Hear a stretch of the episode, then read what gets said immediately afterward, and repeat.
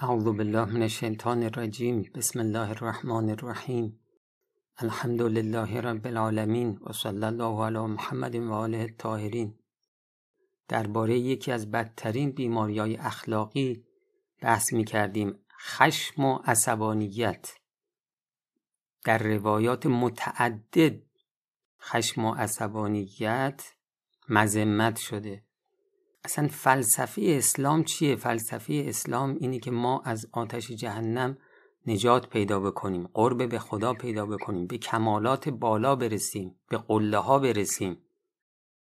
خب اینها طبق یک دستورالعمل است. این در قرآن در روایات برای ما دستورالعمل ها دادن برای اینکه ما به این اهداف برسیم. یکی از مهمترین این دستورالعمل ها دستورالعمل های اخلاقیه. خداوند از ما می‌خواد. ائمه علیهم السلام از ما می‌خوان. آقا خشم و عصبانیت مزموم باید کنترل بشه. اگر خدا می‌خوای اگر جوار اولیاء الهی در بهشت می‌خوای اگر نجات از جهنم می‌خوای اگر می‌خوای زندگی دنیاییت شیرین بشه باید بر خشمت بر عصبانیتت غلبه پیدا بکنی. مسلط بشی بر این خشم و عصبانیت. خب خدمتون عرض شد که ریشه عصبانیت ریشه ریشه هاش خودخواهیه. ریشش حب دنیاست. شیطان قطعا دخالت داره در اینکه من عصبانی بشم. آدمای متکبر اینها تکبرشون موجب عصبانیتشون میشه و بی صاحب بودن قوه خیال. اینها رو توضیح دادیم. رسیدیم به آثار وخیم خشم و عصبانیت. یکی از بهترین راه های علاج عصبانیت اینه که آدم یاد بگیره سر کلاس بره کلاس اخلاق و کتاب مطالعه کنه ببینه آدم عصبانی این عصبانیتش او رو به کجاها میکشونه؟ عاقبتش چی میشه؟ خب یکی از آثاری که در روایات هست از امام صادق علیه السلام از امام رضا علیه السلام نقل شده که ما رو واقعا باید تکون بده و تفکر در این روایت باید موجب بشه که ما متنفر بشیم از خشم از عصبانیت. میفرمایند الغضب مفتاح و کل شر. خیلی کوتاه اما بسیار تکون دهنده و مفتاح و کل شر. یعنی عصبانیت. کلید تمام بدی هاست. یه کمی در این روایت عمیق بشین. یعنی چی این؟ یعنی آدم عصبانی حاضر میشه به هر جنایتی به هر خلافی دست بزنه. دیگه بالاتریناش چیه آدم کشی؟ بسیاری از انسانهایی که کشته میشن مال لحظاتی عصبانی شدن یا آدم دیگه است. آدم عصبانی علاوه بر اینکه صدای نکرش رو بالا می‌بره بد زبانی می‌کنه حرفهای بسیار زشت می‌زنه. گاهی به زمین و زمان هم فوش میده. همه جور بیادبی می‌کنه. کما اینکه امام علی علیه السلام فرمودن لا ادب مع غضب.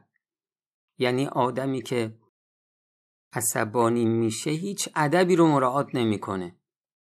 گاهی حتی به وسایل خونم رحم نمی‌کنه. می‌زنه در و دیوار میشکنه و گاهی نعوذ بالله به مقدسات هم توهین می‌کنه متعرض میشه.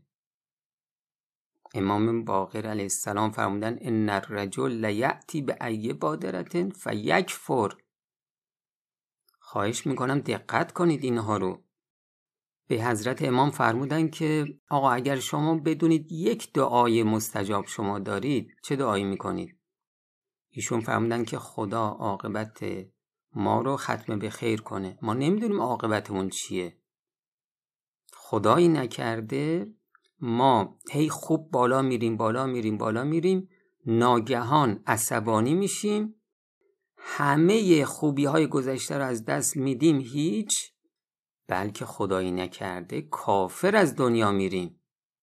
حضرت میفرمایند که شخص عصبانی می شود و به خاطر عصبانیتش کافر می شود حالا اگر این شخص قدرت بیشتری هم داشته باشه خب می‌زنه آدما رو مجروح می‌کنه می‌کشه. مثل یه حیوان درنده گرسنه. شما بگو مثل سگ گرسنه. حالا میگیم چرا سگ؟ امام صادق علیه السلام میفرمایند که کان ابی یقول. یعنی پدرم پیوسته چنین میفرمود. معلوم میشه که عصبانیت های زیادی رو حضرت می‌دیدند و این بیان رو متعددن می‌گفتند. و کان ابی یقول ایو شیء اشد من الغضب؟ سختتر از عصبانیت و خشم چیه؟ ان الرجل لیغضب فیقتل النفس التي حرم الله. و یغذف المحسنه نعوذ بالله. ما می‌تونیم حتی تصورش رو هم بکنیم؟ حضرت میفرمایند که شخص عصبانی میشه آدم می‌کشه. تو همین تهران آمار گرفتن هفتاد درصد قتلها مربوط میشه به عصبانیت لحظه ای ما الان تصورمون چیه؟ نه ما دزدی نمی کنیم نمی‌دونم فوش نمیدیم. آدم که اصلا نمی‌کشیم نه اینطوری نیست. این عصبانیت چنان آدم رو عوض می‌کنه چنان آدم رو بیعقل می‌کنه. در یک آن حاضر میشه تن به هر جنایتی بده. در ادامه روایت میفرمند و یقذف المحسنه. نعوذ بالله. پناه می‌بریم به خدا. ببین آدم تن به چه کارهایی میده به خاطر عصبانیت. میگه شخص عصبانی میشه به یک زن پاک دامن. می‌دونه پاک دامنه. با این حال تهمت ناروا می‌زنه. خب با این آدم کشتن با این تهمت آدم روی بهش رو خواهد دید به نظر شما؟ حقش نیست بدترین جای جهنم قرار بگیره. بسیاری از فتنه ها جنگ ها جنایت های بزرگ جهان به خاطر خشم بوده. گاهی به خاطر فقط چند دقیقه. طرف می‌زنه آدم می‌کشه. چند دقیقه عصبانیت می‌زنه یه نفر دیگر می‌کشه. بعد بعدم که عقلش میاد سر جاش پشیمون میشه گریه زاری می‌کنه که خدا چرا همچین غلطی کردم؟ ما باید حتما به خودمون تلقین کنیم. خشم آقا مرز حیوانیته. و من نباید و نباید و نباید عصبانی بشم. ببین از الان که آغاز درس های ماست درس عصبانیته.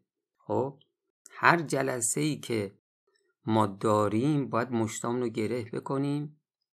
بگیم عصبانیت باید بره کنار. عصبانیت مزموم حالا عصبانیت ممدوح هم داریم. بحث ما عصبانیت مزمومه عصبانیت ممدوح رو گفتیم. علامتش چی؟ علامتش اینه که تو قبلش فکر می‌کنی به این نتیجه می‌رسی که اینجا در این فاز زمانی خوب عصبانی بشی. بعد کاملا هم عصبانیتت کنترل شده است. اما عصبانیت بعد اینطوری نیست. یکی پا گذاشته روی خواسته های نفسانی شما. شما ناگهان منقلب میشی. خونت به جوش میاد.